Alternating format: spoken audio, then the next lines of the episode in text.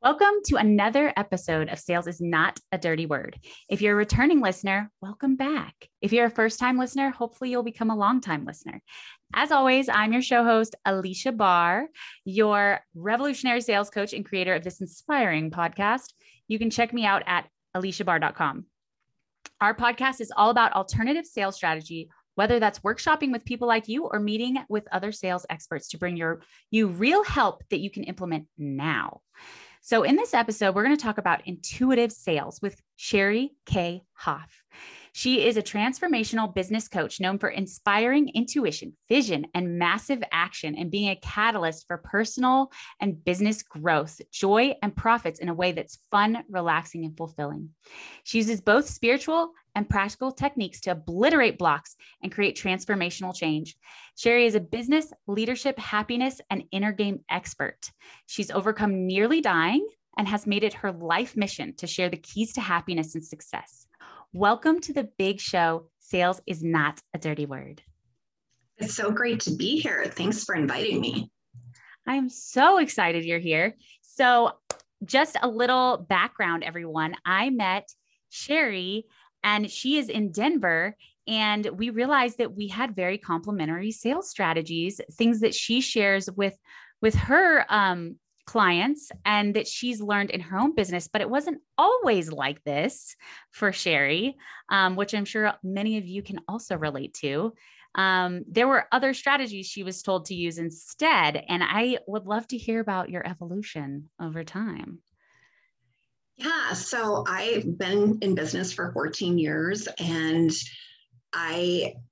my whole life, I could sell for other people. You know, I have a corporate background and some of what I did was selling, but when it came to selling my own stuff, you know, I think there was a little shift in mindset for me in the beginning. And I was so afraid to ask for the sale, you know, that I would have a strategy session and I wouldn't even say my prices or even invite people to coach with me. I would get off the phone and I would think, okay, great. They just think I'm a nice person. And I just gave them tons of great ideas. So I think it took me about 6 months to get my first, you know, consistent regular client. And I share that because if you're struggling and you wonder where the clients are, if I'm still here 14 years later, business is thriving. I found my place in the world. And so no matter how bad you are, and there's no bad, but I was pretty bad. So I think that what happened for me, the big evolution was to shift from that feeling of I'm asking people to pay me money to just totally coming from the place of serving, of valuing what they're bringing to the table, valuing what I bring to the table.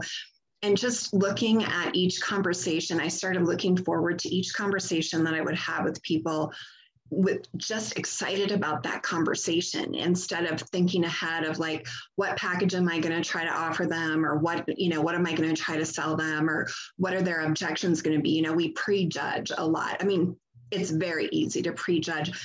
So I just really shifted my whole focus to just being completely focused on the other person. And I just don't even think of it as sales. It's just, you know, and I closed probably some weeks 100% of the conversations that I have, but at least, you know, probably between 50 and 75% of the conversations that I have with people. And so I go into my conversations feeling like, you know, I use a lot of abundance principles and intuitive, and we'll talk about that in a little bit, but where by the time I'm actually talking with somebody, they're pretty much a fit. And I'm confident in that when I go into the conversation. So, and there's a lot of things that happen to make that happen too, but yeah, so I love it. Like I said, I don't think of it as sales. I just think of it as finding fits and finding your community and trusting that the people that you're meant to serve are finding you also. But that doesn't mean you don't market and that you don't that you don't have processes and systems, you know, but really merging that all together creates a lot of massive success. There's so much that you just said that I really agree with. I definitely always tell people to be present in the conversation, get out of your head. Don't worry about your agenda. It will not close if you've got another agenda in your mind, and really focus on if it's a fit. It's a lot easier of a conversation. You just naturally ask the right questions when you're trying to understand what somebody's going through and if it's something that you can actually help with, because you're not thinking about selling, you're thinking about helping.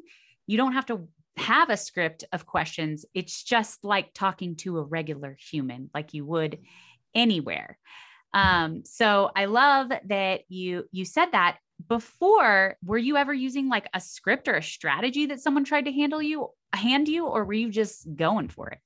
Well, I think in the beginning, I've just always felt allergic to scripts. Yeah. Like and so then I actually evolved into using kind of just a checklist, because, you know, I love people and I could go off on a gazillion tangents in conversation. And so I would have like the sections of, you know, I really believe that when you have a conversation with someone, you be present focused, but you're also the person preparing them for the conversation and guiding them through the conversation. And so having, you know, at least like, okay, I know that first I'm going to talk about this, and then I'm going to talk about this. And, you know, would keep me on track to make sure that at the end, if I felt it was a fit, that I would remember that I was supposed to tell people how they could work with me. You know? Yeah. And then eventually, you know, I just, you know, it's so second nature. I don't need a checklist to look at, but sometimes I keep it just because, you know, if you're not, you know, if you have one of those days where you're real scattered and it's easy to, you know, I mean, my husband had he's fine, but he had an accident last week and I felt really scattered for 2 days. On times like that, I would make sure I had a system or checklist because, you know, my mind could easily wander to worrying about him. So. Yeah, absolutely. Yeah. So, I mean, that sounds a lot like I usually advise for frameworks. So it sounds a lot like that. And having just like a clear way that you communicate what you do, planned out ahead of time. But yeah, it's so funny that you say that you know, would talk to people and then not offer them business or be scared to, because I think that is a really common problem. And sometimes it clicks for people when I explain that, if you're really someone who takes care of your clients and cares, like you're doing them a disservice by not selling them, because they're going to go to somebody who's better at sales and who isn't going to deliver fulfilled. So you're actually doing wrong by them. I think a lot of people feel like bad for selling them, but it's actually the other way around. And it's so important to know how to communicate what you do with people so that you can quote unquote sell them and help them. Basically. Yeah, well, that's a great point. And I think that when you're bringing your unique gifts to the world, you do make a difference. And, you know, since I've been doing this for 14 years and as my own company, I've had the experience of having conversations with people who have said no, and then come back around 3 years later, and they're in exactly the same spot that they were in before we had the conversation, but they didn't say yes. And so, I mean, when I think about that, it reminds me of, not that I should have tried to sell her harder, because I don't believe in that either, but it was a reminder that if we had worked together, she wouldn't be in that same spot 3 years later. And so, and then sometimes when I'm talking in webinars, I'll use that story, because sometimes it triggers something with someone where they're like, oh my gosh, I've been trying to solve the same problem for 5 years and I'm still in the same place. So in a way, it's kind of an anecdote that also helps along the conversation, like if you're selling from webinars, things like that. But really, you know, the people that come across your path, you're meant to help them. And, you know, also when we talk about intuitive selling, sometimes people who are highly intuitive, I'm one of those people too, is we can tap in where we get the feeling from someone of, you know, I'm broke, or I don't have any money. And sometimes as intuitive people will say, oh, well, I sense that this person can't afford me, so I'm not going to make my offer. Mm-hmm. The problem with that is you're intuiting into their thought process, and different people's levels of not being able to afford something is completely different. Like one person's level of broke might be, I'm only making $20,000 a month. Another person's level of broke might be, I barely am putting food on the table. So we have to be careful. I always feel that if I'm really grooving with someone when I'm talking to them, I always give my offer. And sometimes it really is true that it's out of their price range, but I also feel like it honors them when they realize, you know, gosh, her coaching fee is, you know, this amount, and she just spent half an hour with me. You know, they value the experience that they just had, and it puts into motion and it plants a seed for potentially a sale down the road, or maybe a downsell. You know, maybe they can't do your $15,000 or $25,000 package, but they're thrilled with something that's $6,000 or $2,000 or even $500 if you have things at different price points. So that's just sort of like a little intuitive thought that just snuck in there to mention for your listeners. Yeah, that's a good point. To have different levels, and not everybody has the levels yet, but it still really helps them come back later. They know that what they have to save up in order to work with you and that kind of thing. So it sounds like your structure is a lot of times just like helping them and then talking about what that looks like on a larger scale, or what is it? Like, walk us through what a sales call is normally like for you. Yeah, so I used to really help a lot on the call, like almost overwhelm the person, because, you know, you want to sound like you know what you're doing. So you want to give them a gazillion ideas. Yeah. And then you're supposed to spend a half an hour, and all of a sudden it's an hour and a half later. Ugh. And they're not your client because you just told them, you know, 25% of everything you know. You know? So my strategy is really, of course, the beginning, just, you know, the rapport part, you know, getting comfortable with each other. And then I always tell them what we're going to do on the call. You know, like, I want to find out where you are right now, where you want to go, what has been blocking you, what you think has been blocking you, and we'll talk about some solutions. And after we get through all of that, if it sounds good for both of us, I'll let you know how you can work with me. How does that sound? So it's like, I always get permission, mm-hmm. because first of all, they're out, everyone, I don't care who it is, knows you're going to have an offer. And if you bring it up in the beginning, it takes all the pressure off, because you already told them that you're going to tell them about your products and services, and they've given you permission to do that.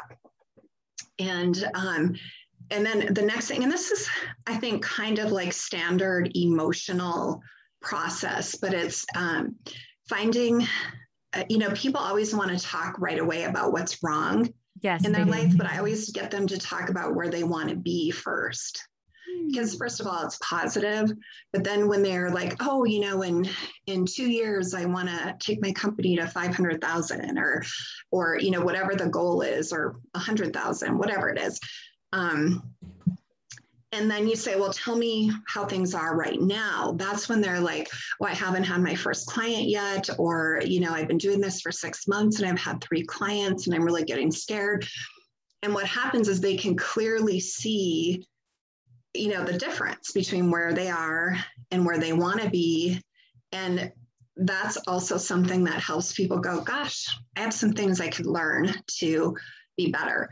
And so, and then after we've talked about that, I usually offer, like, you know, 2 to 3 really solid solutions to whatever they were going through, and sometimes resources like a book or something. And then when we get to that point, then I'll say, okay, well, here is, you know, how I think I can help you, or I'll ask, you know, how,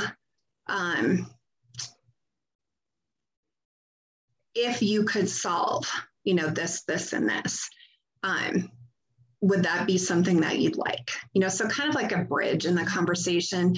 And then, and all of this does not work unless you really are present and believing. So this is, it sounds like a strategy, but really it's like you said, a framework to stay on track.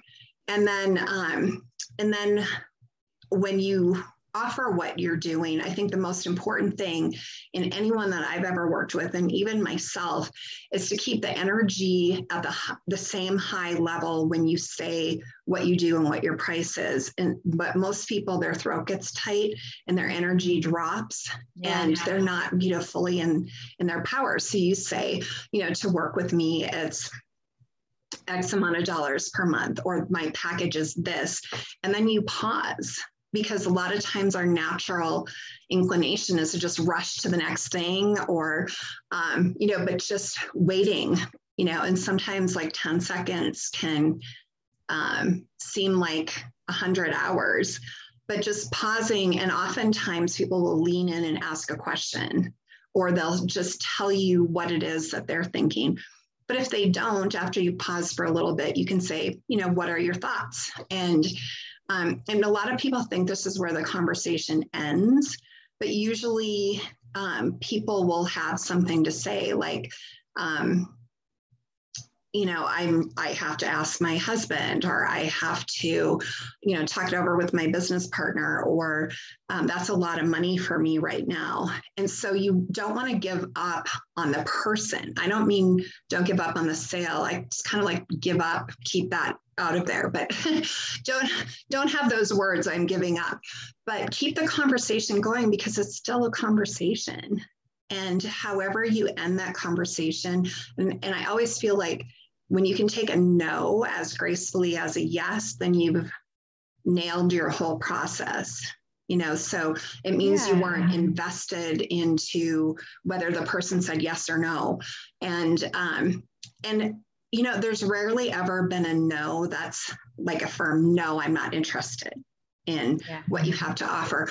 But it might be, I have more questions. And then I always try to get a next appointment on the books, or at least permission. I usually say, well, within the next 24 hours, I'm going to send you a follow-up email, just going over everything that we said and my packages again. So I'm not even asking that. I'm telling them within 24 hours, they're going to get an email from me. So then I don't sit there and go, oh gosh, you know, I have to follow up with this person, and it becomes a whole big thing. I've already told them that. I also try to, again, set, if they say that they, you know, need to talk to someone else, or they need to think about it, I get permission again to say, well, let's connect or get something on the schedule right now to talk about that in a week or 2 weeks or 4 weeks. You know, there's this school of thought, like I want to say about 10 years ago, people were like, you got to close them right away on the phone, and, you know, or however you're talking to them. And I do that a lot, but I think especially the more money it is, I like to think, like I actually have a rule for myself that I will not say yes when I have a conversation with somebody, because that keeps me from being impulsive, and that I always give myself a day, and, you know, or longer. And so why wouldn't I, you know, naturally be completely fine if someone else said that they needed a day or 2 or 3 days to think about it. So if that happens to you and someone says, well, I need a day or two to think about it, don't in your mind go, oh my gosh, the sale is done. Because I'm finding consumers are so savvy. They know what they want and when they want it, and they're more empowered than they've ever been before. And so I think it's natural for people to say, I think it's natural for people to say yes right away, but I also think it's natural for people to say, I need to think about it for a little bit. I had one person, one of my dearest clients, I had no idea, but she interviewed 10 coaches before she hired me.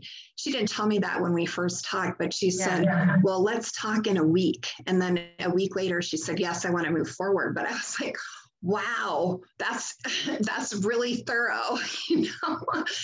And, you know, where I'm more, my own personality style is to totally make the decision intuitively, you know, rather than vet 10 people, I might talk to like 2 or 3. Right. So.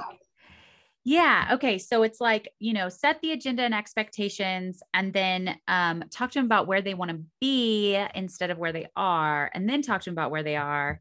And then, bridge the conversation. Like, we'll give them a few solutions and say, would you want to talk more about how we can solve that? Mm-hmm. And then talk more about solving it and have a plan for follow-up. But there's some intuition in there. So explain to me the intuition part. Right. So everyone has intuition. I mean, we all do. And, I have some people say, I don't have any intuition. They'll say that to me, but we all have some intuition. And the more you use it, the more it grows. But I feel like people who are attracted to you and people who are attracted to me already are pretty highly intuitive people. And they want to use that intuition, because if you tell someone like that to be super structured and rigid, it's not going to work with that type of person already. So one of the things I do is I always get my head in the right place before I get on the call. And I ask the question, I just kind of close my eyes, and I would say, what does Alicia need from me today? And I don't sit there and try to think about it or analyze it. I'll just ask the question.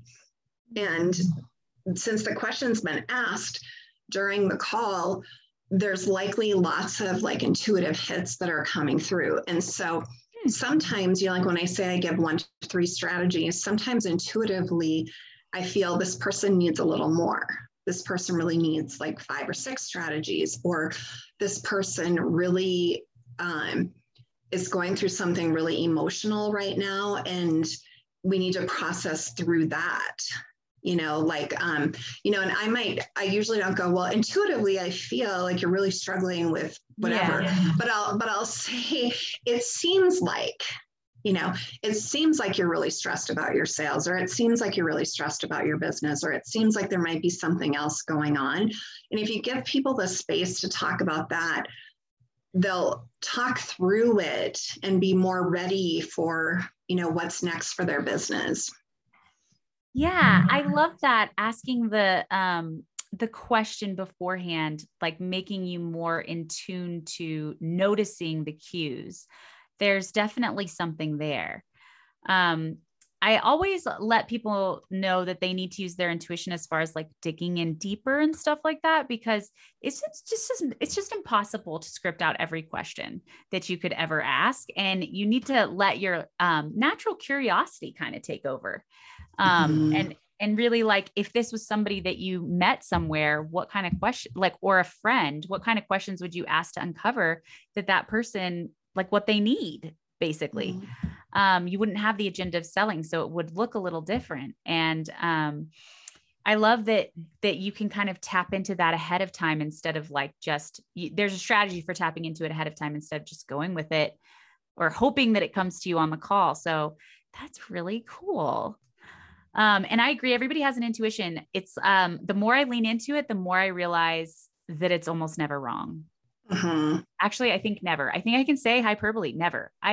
And now looking back, there's all those times that people were like, oh, you're just reading into it. You know how people say that. And I know now that I was not just reading into it. And I think that comes to trusting yourself. And there has been, like I said, I have a really good vetting process.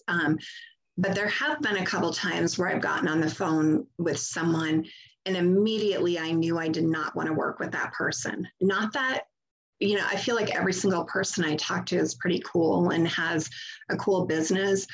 But if someone's well, I've had 10 coaches and they've all been wrong, then to me, it's okay, this person is not ready to be coached, because it could happen that 10 people could be wrong.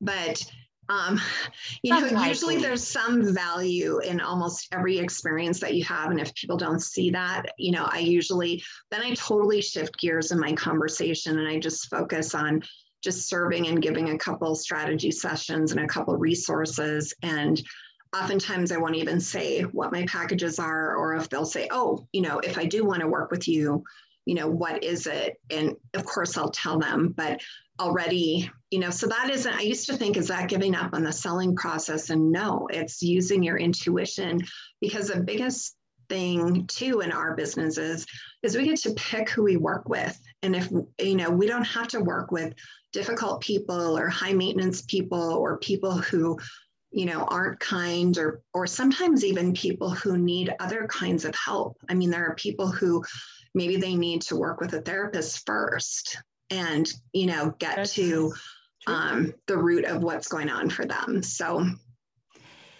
yeah, I always say, like, if your only requirement is that your client has a credit card, you are in trouble. Because it really, in the case of a service provider, it is a lot like a marriage. And, you know, you need to figure out if you guys are a good fit, because you're about to spend a lot of time together and it could be miserable if you were not a match.